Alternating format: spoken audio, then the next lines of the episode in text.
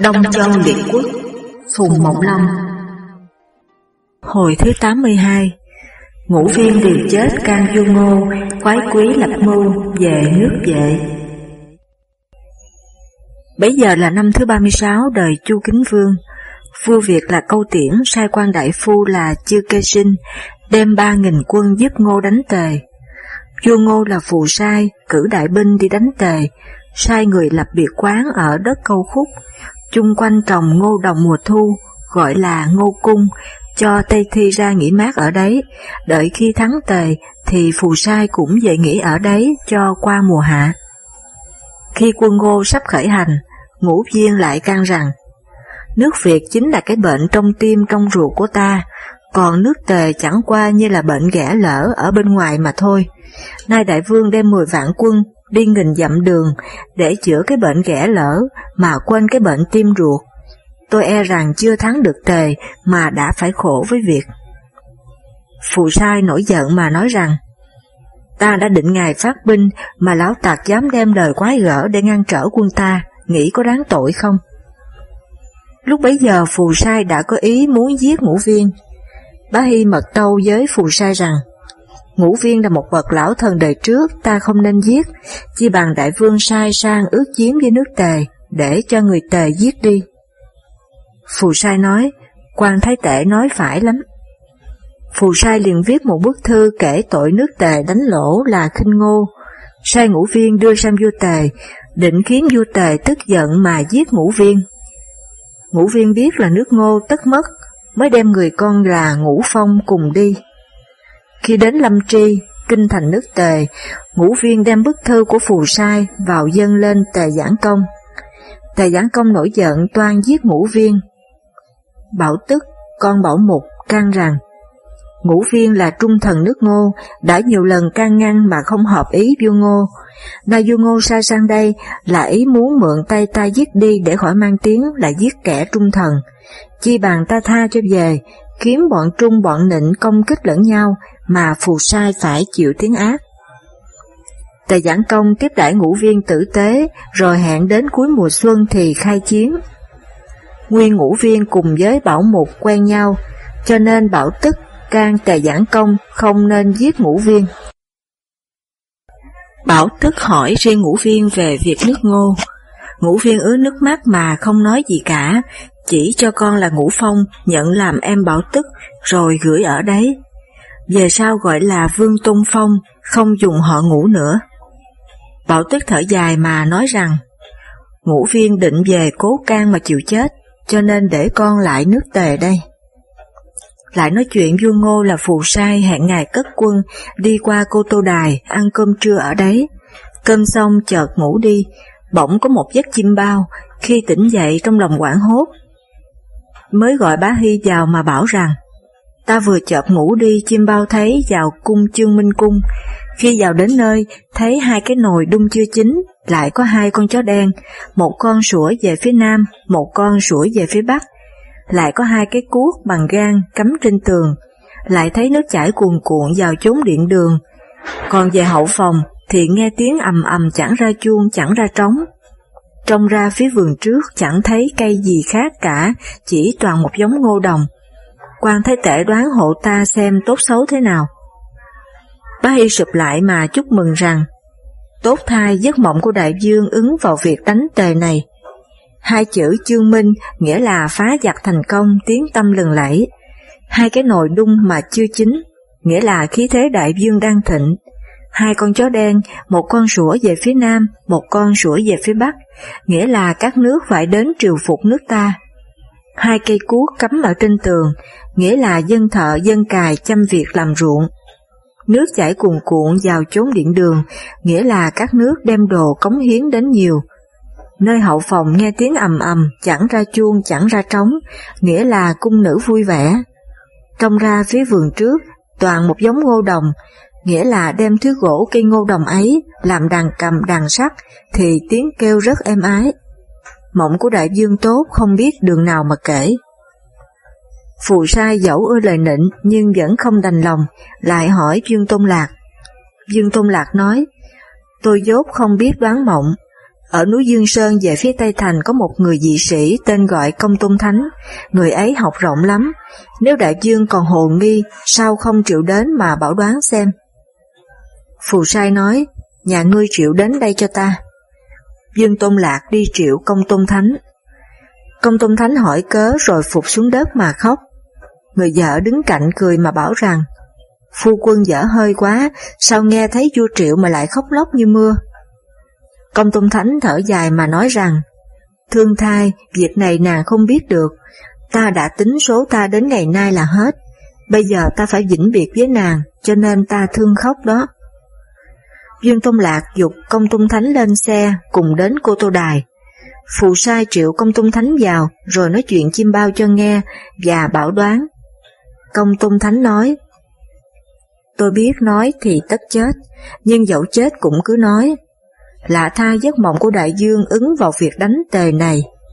Chữ chương nghĩa là thua chạy vất giả, chữ minh nghĩa là về nơi âm ti, hai cái nồi đun mà chưa chín nghĩa là đại dương thua chạy không kịp nấu ăn. Hai con chó, một con sủa về phía nam, một con sủa về phía bắc, nghĩa là phải chạy về âm phương, vì âm thuộc về sắc đen. Hai chiếc cuốc cắm ở trên tường, nghĩa là quân Việt vào cày cuốc nền xã tắt nước ngô. Nước chảy cuồn cuộn vào chốn điện đường, nghĩa là chốn điện đường bỏ không, nước trôi sóng dỗ. Nơi hậu phòng nghe tiếng ầm ầm, chẳng ra chuông, chẳng ra trống, nghĩa là cung nữ bị bắt, thở vắng than dài. Trông ra phía vườn trước, toàn một giống ngô đồng, nghĩa là đem gỗ cây ngô đồng làm đồ minh khí, đợi khi tống tán. Xin đại vương bãi quân đánh tề đi, và sai quan thái tể là bá hy sang tạ tội với câu tiễn, thì nước mới yên, mà thân mới toàn được. Bá Hy đứng ở cạnh tâu với phù sai rằng, đứa thất phu ở nơi thảo giả lại dám ăn nói càng gỡ, chẳng giết còn để làm gì. Công Tung Thánh trừng mắt mà mắng Bá Hy rằng, quan thái tể quyền cao chức trọng, lọc nước cơm vua mà chẳng hết lòng trung thành, lại cứ giữ lối du nịnh. Ngày khác quân Việt diệt ngô, quan thái tể phỏng có còn giữ được đầu hay không? Phù sai nổi giận nói, đứa thất phu không có kiến thức gì chỉ một mực nói càng, không giết thì tất nhiên làm mê hoặc mọi người. Nói xong truyền cho lực sĩ đem cái dùi sắt để đánh công tôn thánh. Công tôn thánh kêu to lên rằng, Trời ơi trời có thấu cái tình quan này cho tôi không, trung mà bị tội, thật mà chết quan. Sau khi tôi chết rồi, xin chớ có mai táng, đem quẳng thay tôi ở dưới núi Dương Sơn, sau này còn làm cái vang cái bóng để báo đại dương. Phù sai đã đánh chết công tôn thánh, mới sai người quảng thay dưới núi Dương Sơn mà kể tội rằng, giống sài lan ăn thịt mày, lửa đốt xương mày, gió bay tro mày, hình tiêu ảnh diệt, còn đâu là gian bóng để báo ta được. Bá Hy rót chén rượu dâng lên mà chúc rằng, mừng thai đại dương đã trừ được giống yêu quái, xin cạn một chén rượu này rồi sẽ phát binh. Trung quân thì Phù Sai và Bá Hy, thượng quân thì Tư Môn Sào, hạ quân thì Tàu Cô, cả thải mười vạn quân và ba nghìn quân Việt cùng kéo thẳng về phía Sơn Đông. Phù Sai sai sứ sang ước hội trước với Lỗ Ai Công để họp quân đánh tề. Ngũ viên đem lời hẹn của tề giảng công báo với Phù Sai ở ngang đường rồi cáo ốm xin về trước, không theo đi đánh. Lại nói chuyện tướng nước Tề là quốc thư đóng quân ở bến sông Vấn, nghe tin Ngô và Lỗ họp quân đến đánh, liền họp các tướng lại để thương nghị. Bỗng nghe báo, quan tướng quốc là Trần Hằng, sai em là Trần Nghịch đến. Quốc thư và các tướng mời vào. Trần Nghịch nói, quân Ngô đã kéo sang đất doanh Bắc, việc nguy cấp đến nơi, quan tướng quốc sợ các tướng không chịu cố sức, dạy sai tiểu tướng đến đây để đốc chiến. Cứ như việc ngày nay, cho đánh trống chứ cấm không cho đánh chiên. Các tướng đều nói, chúng tôi xin liều chết để quyết chiến. Quốc thư truyền lệnh cất quân đi đón đánh ngô, đi đến Ngãi Lăng, gặp toán thượng quân của tướng nước ngô là Tư Môn Sào. Quốc thư hỏi các tướng rằng, ai dám ra đối địch, Công Tôn Huy hớn hở xin đi, rồi đem quân bản bộ ra nghênh chiến. Hai bên đánh nhau hơn 30 hợp, chưa phân được thua. Quốc thư đem toán trung quân xông vào, tiếng trống như sấm. Tư môn sào không thể địch nổi phải bỏ chạy. Quốc thư thắng trận càng thêm hăng hái, truyền cho quân sĩ mỗi khi ra trận phải đem theo một cái thừng dài, và bảo rằng bọn nước ngô đều húi tóc cả, ta nên lấy thừng để mà sâu đầu. Quân tề nhao nhao như điên cuồng, cho là sắp phá vỡ được quân ngô. Tư môn sào đem bãi binh về ý kiến phù sai, phù sai nổi giận toan chém tư môn sào. Tư môn sào nói, tôi mới ra trận chưa biết hư thực thế nào cho nên bị thua, nếu đánh một trận nữa mà không được, bấy giờ xin chịu tội chết. Bá Hy cũng cố xin hộ cho. Phù sai đuổi tư môn sào ra, rồi giao toán thượng quân cho quan đại tướng là Triển Như. Gặp có tướng nước lỗ là Thúc Tôn Châu Cừu đem quân đến giúp, Phù sai đưa ra một thanh kiếm và một bộ áo giáp, sai làm hướng đạo, đóng quân ở cách ngãi lăng năm dặm.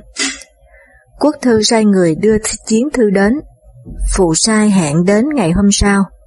Hôm sau phù sai, sai thúc Tôn Châu Cừu bài trận thứ nhất, triển như bài trận thứ hai, Tào Côn bài trận thứ ba, Tư Môn Sào đem ba nghìn quân Việt đi lại để dụ địch.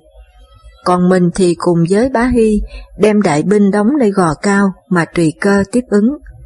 Lại cho tướng nước Việt là Chư Kê Dĩnh theo ở bên cạnh để cùng xem đánh. Quân tề đã bày trận xong, Trần Nghịch cùng với các tướng đều ngậm ngọc mà bảo nhau rằng ai chết thì đem liệm ngay.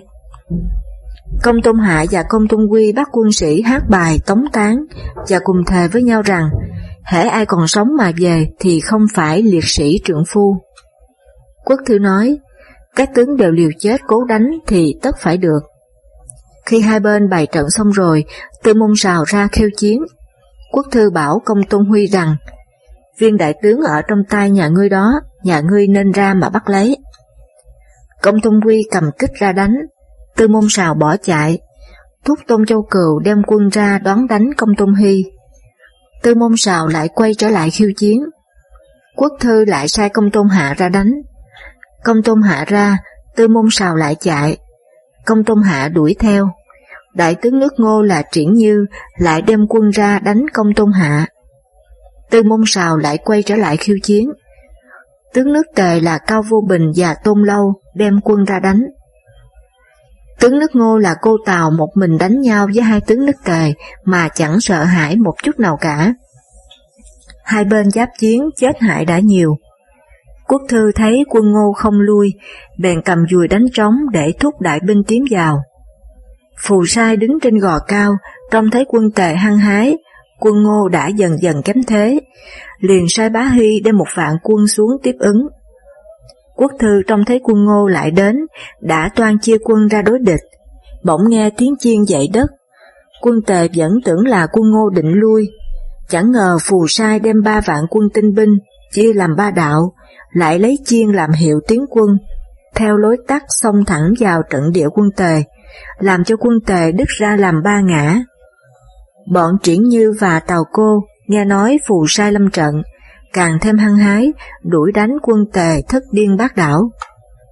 chỉ Như bắt sống được công tôn hạ, tư môn sào đâm chết công tôn huy, phù sai bắn trúng tôn lâu, Lư Không Minh bảo quốc thư rằng quân tề chết gần hết rồi, ngài nên đổi y phục mà trốn đi, rồi sao sẽ liệu kế. Quốc thư thở dài mà nói rằng, ta cần 10 vạn quân tề mà bị người nước ngô đánh thua, còn mặt mũi nào mà về triều nữa. Quốc thư nói xong, liền cởi áo giáp xông vào trong đám quân ngô, bị quân ngô đâm chết. Lư không minh núp ở trong đám cỏ cũng bị tướng nước lỗ là thúc tôn châu cừu bắt được.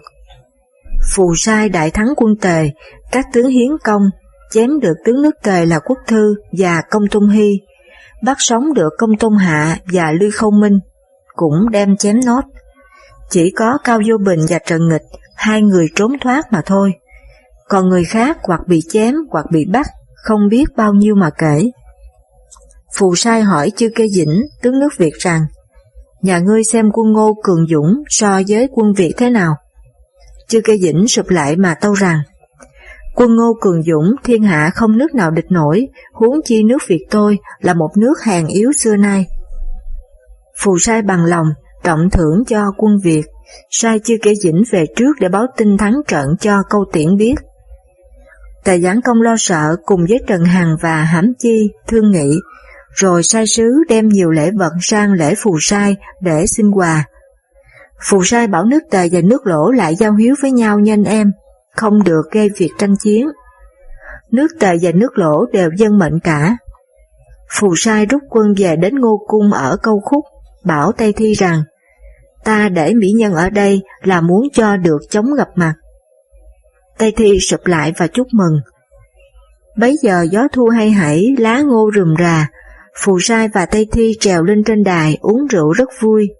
Đến đêm khuya bỗng có tiếng lũ trẻ hát.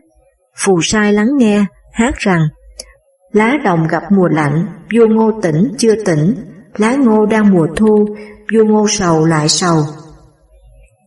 Phù sai không bằng lòng, sai người bắt lũ trẻ đến mà hỏi rằng, ai dạy chúng bay hát câu ấy? Lũ trẻ nói, có một đứa trẻ áo đen không biết ở đâu đến, dạy chúng tôi hát như thế, rồi lại đi đâu mất. Phù sai nổi giận mà nói rằng, ta đây tự trời sinh ra có thần thánh ủng hộ, khi nào lại phải sầu. Phù sai toan giết lũ trẻ, Tây Thi cố xin mãi mới thôi. Bá Hy tâu rằng, xuân đến thì muôn vật vui, thu đến thì muôn vật sầu, đó là đạo trời. Đại dương lúc vui lúc sầu đều hợp với đạo trời, còn lo gì nữa.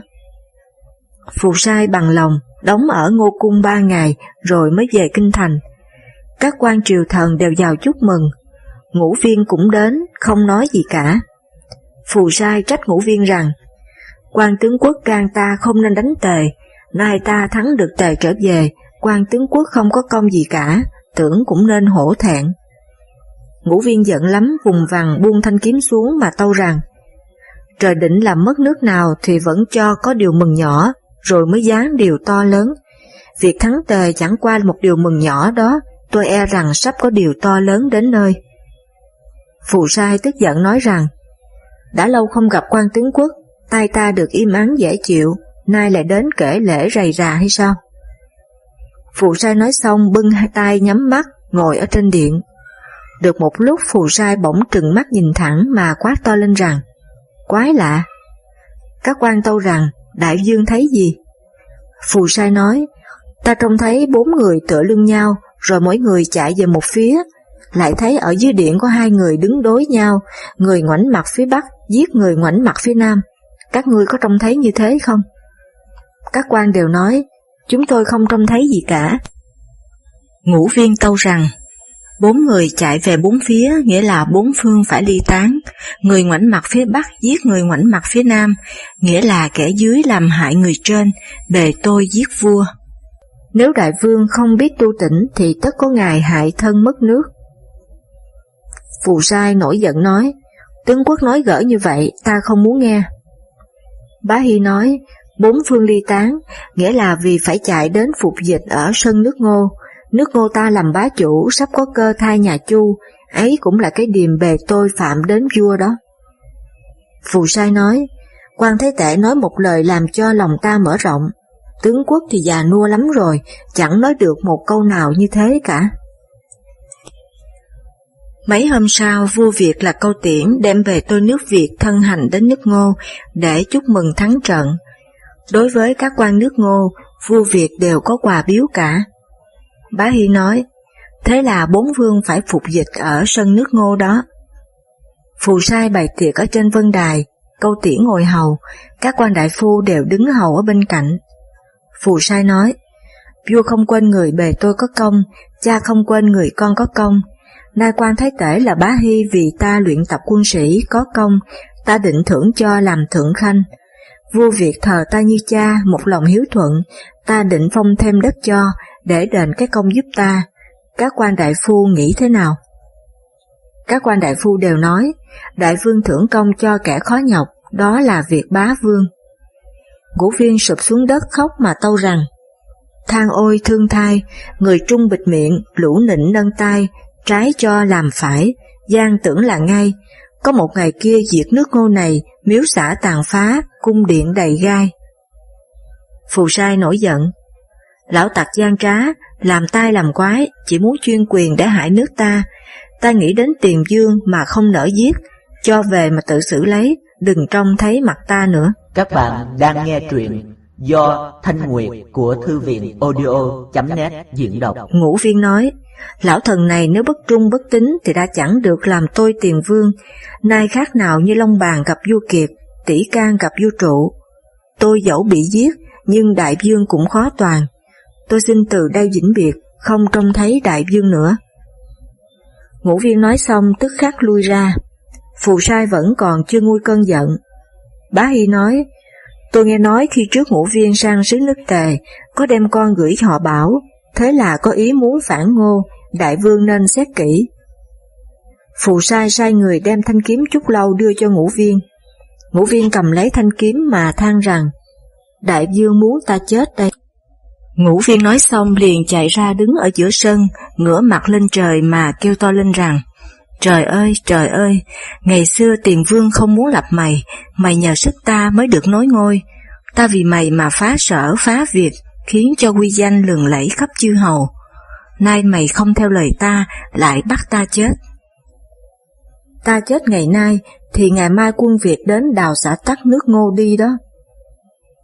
Ngũ viên lại bảo người nhà rằng, khi ta chết rồi các ngươi phải khoét mắt ta mà treo ở cửa đông, để ta được xem quân Việt kéo đến.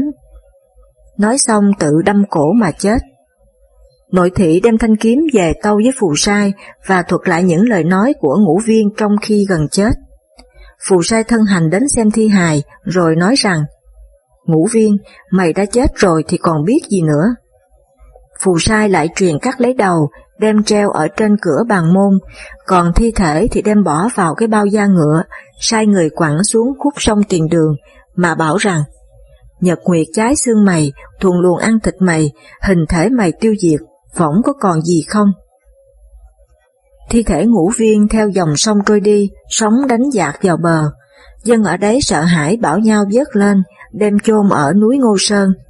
Đời sau đổi tên là Trư Sơn, bởi vì ngũ viên tên tự là Tử Tư. Nay ở trên núi còn có miếu Tử Tư.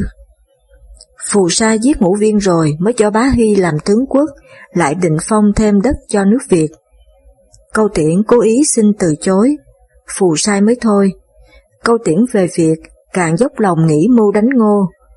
Phù sai chẳng để ý đến lại càng kiêu căng phóng túng, bắt mấy vạn dân đi đắp hàng thành, xẻ một cái kênh ở phía đông bắc xuyên sang phía tây bắc, khiến nước sông Giang sông Hoài chảy vào sông Nghi rồi thông sang sông Tề.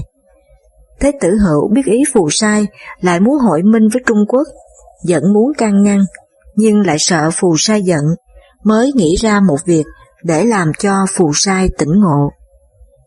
Một hôm đang buổi sáng sớm, Thế tử hữu đeo cung mang tên ở hậu viên đi về, áo dài ướt sạch cả.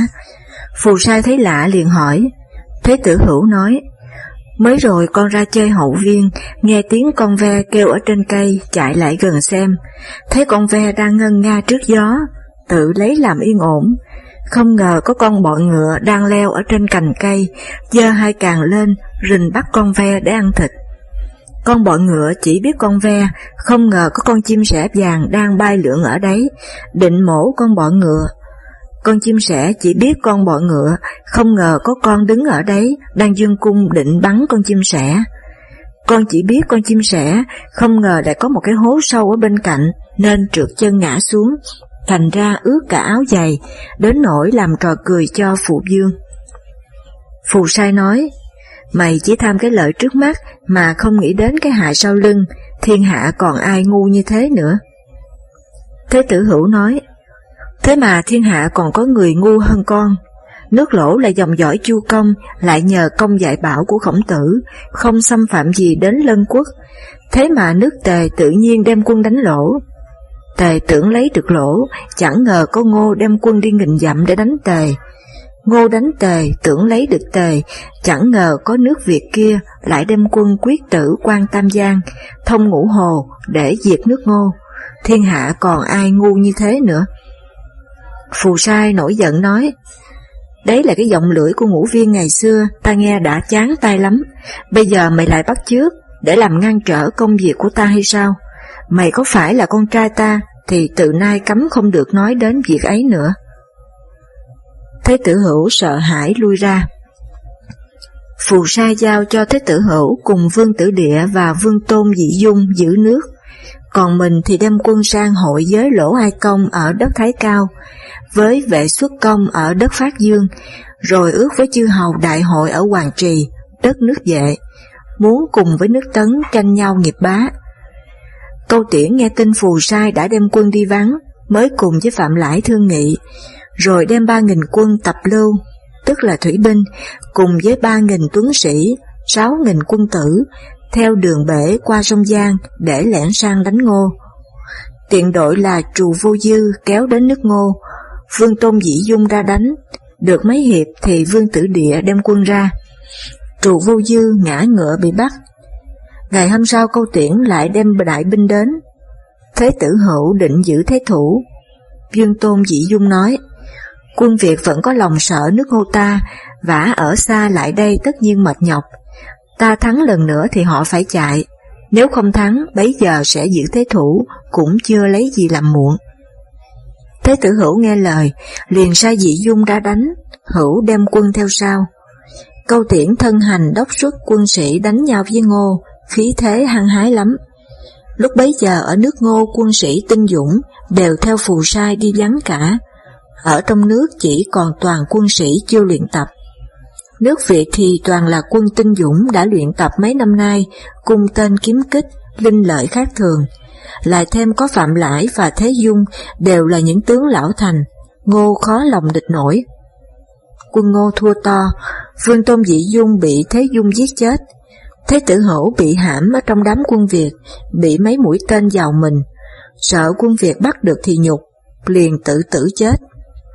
Quân Việt kéo thẳng đến dưới chân thành, Dương Tôn Địa đóng chặt cửa thành lại rồi cố giữ thế thủ và sai người đi cáo cấp với phù sai.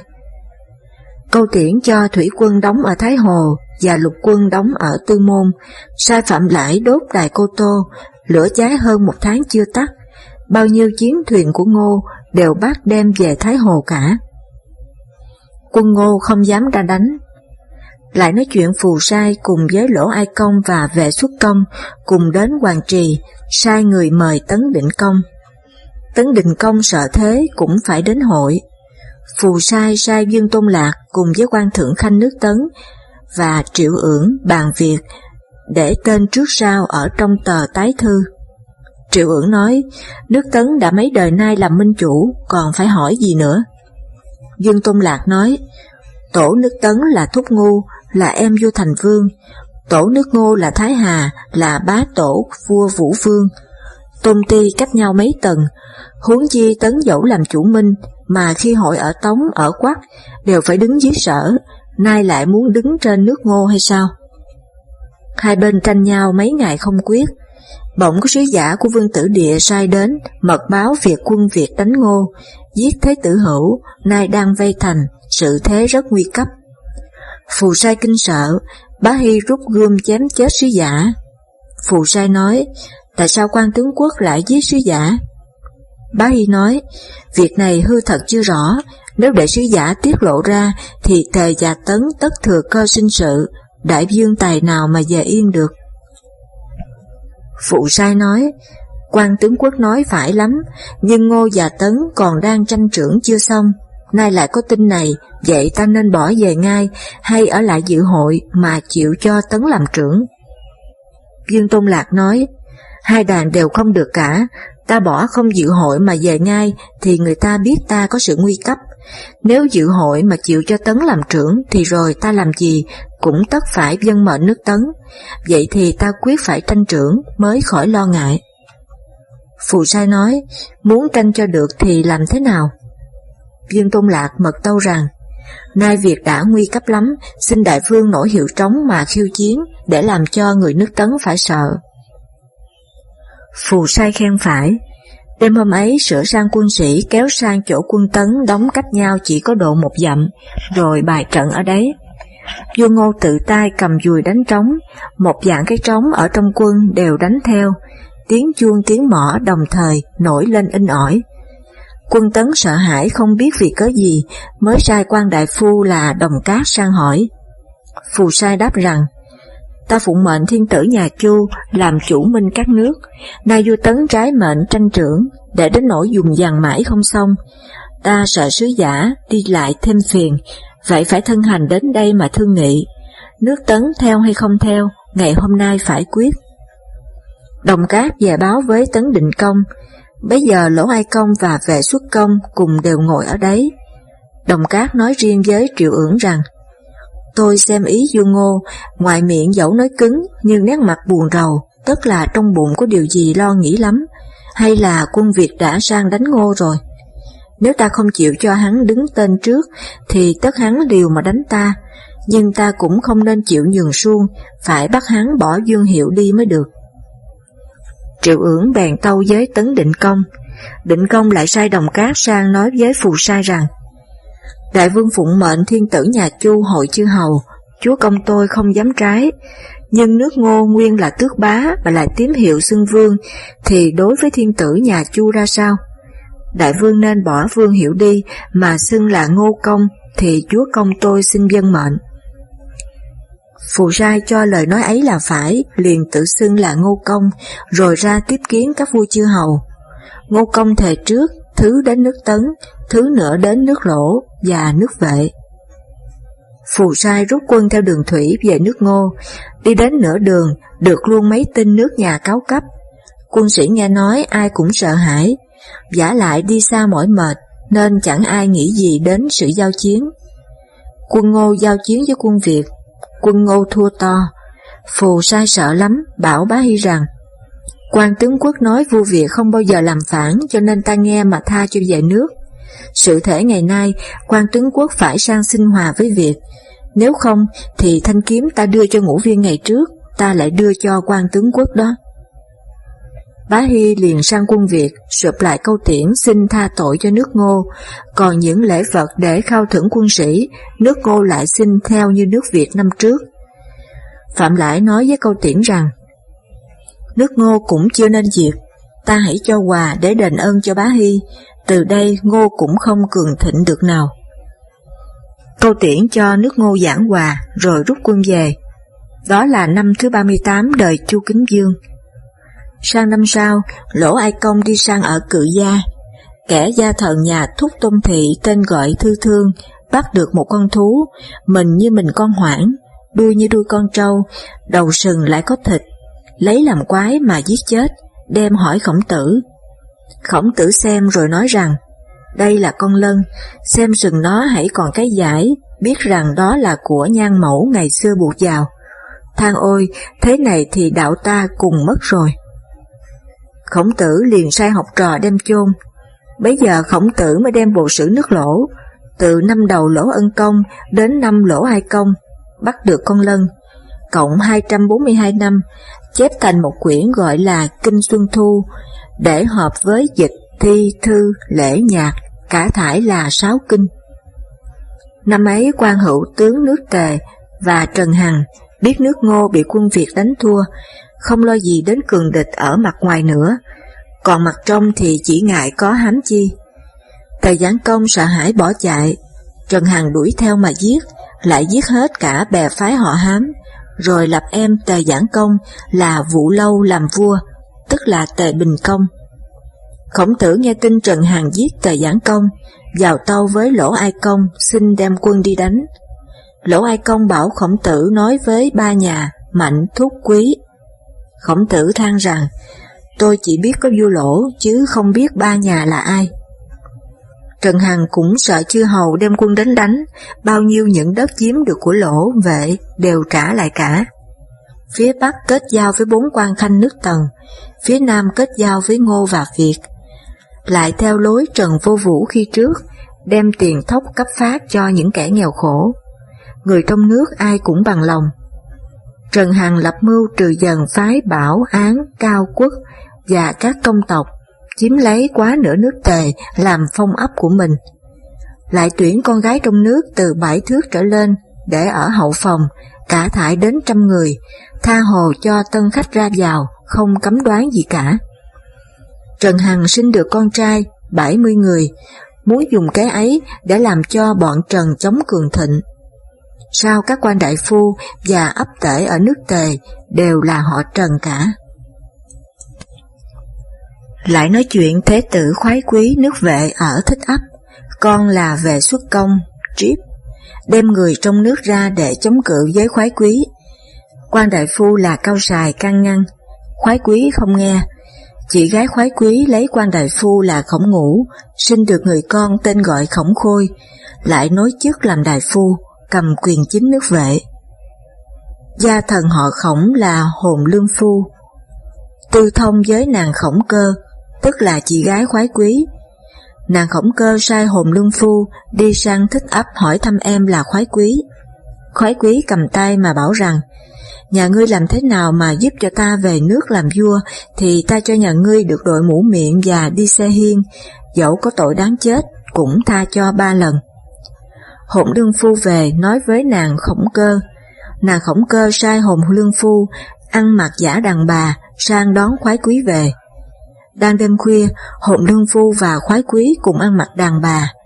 Kẻ dũng sĩ là Thạch Khất và Mạnh Áp, làm người dông xe, cùng ngồi xe kính, giả là tỳ thiếp, lẻn vào trong thành, nấp ở nhà nàng khổng cơ.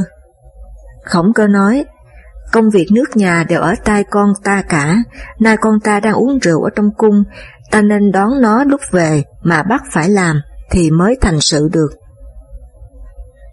Khổng cơ bảo thạch khất, mạnh áp và hồn lương phu đều mặc giáp đeo gươm để đợi, còn khoái quý thì phục ở trên đài. Được một lúc, khổng khôi ở trong cung say rượu trở về. Khổng cơ gọi mà bảo rằng, trong họ cha mẹ thì ai là thân hơn cả? Khổng khôi nói, họ về bên cha thì có bác, chú, họ về bên mẹ thì có cậu mà thôi. Khổng cơ nói, con đã biết cậu là người rất thân của mẹ, thì sao con lại không giúp cho khoái quý? Khổng khôi nói, tiền quân khi xưa bỏ con lập cháu, vậy nên con không dám trái mệnh. Khổng khôi đứng ngay dậy bỏ đi ra nhà xí. Khổng cơ sai thạch khất và mạnh áp đứng chờ ở ngoài nhà xí, đợi khi khổng khôi ra thì nắm lấy áo mà bảo rằng, Thế tử cho chúng tôi đến triệu ngài. Chúng kéo khổng khôi lên trên đài để ý kiến khoái quý. Khổng cơ đã đứng sẵn ở bên cạnh quát to lên rằng Khổng khôi, sao con không lại thế tử đi? Khổng khôi bất đắc dĩ phải sụp lại. Khổng cơ nói, ngày nay con có chịu theo cậu hay không? Khổng khôi nói, xin dân mệnh. Khổng cơ liền giết một con lợn đực để lấy máu, bảo khoái quý và khổng khôi ăn thề với nhau. Khổng cơ bảo thạch khất và mảnh áp giữ khổng khôi ở trên đài, rồi sai hồn lương phu đem da giáp của khổng khôi vào đánh vệ xuất công. Vệ xuất công đang say rượu sắp đi nghỉ, nghe nói có loạn, sai nội thị đi triệu khổng khôi. Nội thị nói, chính khổng khôi nổi loạn về xuất công kinh sợ, tức khắc lấy hết các đồ bảo khí trốn sang nước lỗ. Các quan trong triều ai không muốn theo khoái quý đều bỏ trốn cả. Trọng do là gia thần khổng khôi, bấy giờ đang ở ngoài thành, nghe tin khổng khôi bị hiếp, toan vào thành để cứu, gặp quan đại phu là cao sài ở trong thành ra, bảo trọng do rằng, cửa thành đóng rồi, quyền chính không ở tay nhà ngươi, thì lúc hoạn nạn, can gì mà nhà ngươi giữ đến. Trọng do nói, ta đã ăn lọc của khổng khôi, không dám đứng trong. Vừa bấy giờ có người ở trong thành đi ra, Trọng do nhân khi cửa ngõ liền vào trong thành, đi thẳng đến dưới đài, gọi to lên rằng, Trọng do ở đây, quan đại phu họ khổng cứ xuống. Khổng khôi không dám thưa, trọng do toan đốt đài. Khoái quý sợ sai thạch khất và mạnh áp cầm dao xuống đài để đánh nhau với trọng do. Trọng do cầm kiếm để đối địch. Hai ngọn kết của thạch khất và mạnh áp cùng súng lại đâm trọng do đứt cái giải mũ. Trọng do bị thương nặng, lúc sắp chết nói, cứ theo trong lễ thì người quân tử dẫu chết cũng không chịu bỏ mũ. Trọng do nói xong, còn buộc giải mũ lại rồi mới chết.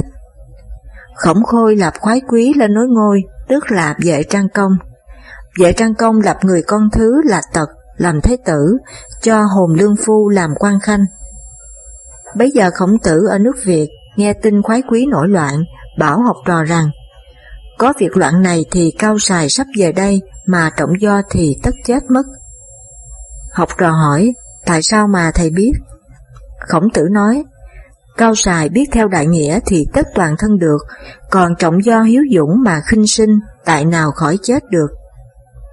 Nói chưa dứt lời thì quả nhiên thấy cao xài chạy về, thầy trò trông thấy nhau, nửa bi ai, nửa mừng rỡ. Bỗng có sứ giả nước vệ đến, nói với khổng tử rằng, Chúa công tôi mới lập, mến tiếng phu tử, nhân có món ăn ngon này, sai tôi đem dân. Khổng tử nhận lấy rồi mở ra xem, thì thấy một lọ thịt ướp. Liền sai đậy lại mà bảo sứ giả rằng, đây là thịt ướp của học trò ta là trọng do, có phải không? Sứ giả kinh sợ mà nói rằng, phải, nhưng tại sao phu tử lại biết? Khổng tử nói, nếu không phải vui vệ thì khi nào lại ban cho thế này? Khổng tử sai học trò đem chôn rồi khóc mà than rằng, ta vẫn thường lo cho trọng do bất đắc kỳ tử, nay quả nhiên như thế. Sứ giả cáo từ xin về, chưa được bao lâu thì khổng tử cũng bị bệnh rồi mất. Năm ấy ngài 73 tuổi, bấy giờ là ngày kỷ sửu tháng tư mùa hạ, năm thứ 41 đời Chu Cảnh Dương. Học trò đưa linh cửu ngài ra an táng tại khúc phụ, nắm mộ rộng những một khoảnh đất, các cây cối ở đấy chim chóc không dám đến đậu. Các triều dẫn phong ngài là Đại Thành Chí Thánh Văn Tuyên Dương, nay lại đổi làm Đại Thành Chí Thánh Tiên Sư. Thiên hạ đều lập văn miếu để thờ, mỗi năm hai lần cúng tế. Con cháu khổng tử nối đời được phong là diễn thánh công. Lại nói chuyện về can công, khoái quý, nghi khổng khôi là vây cánh của vệ xuất công, triếp mới cho khổng khôi uống rượu sai rồi đuổi đi nước khác. Khổng khôi chạy sang nước Tống, vệ trang công thấy kho tàng trống không cả, mới gọi hồn lương phu vào mà thương nghị rằng, nhà ngươi có kế gì lấy lại được các đồ bảo khí không? Hồn lương phu mật tâu rằng, dông quân bây giờ cũng là con chúa công, sao chúa công không chịu về?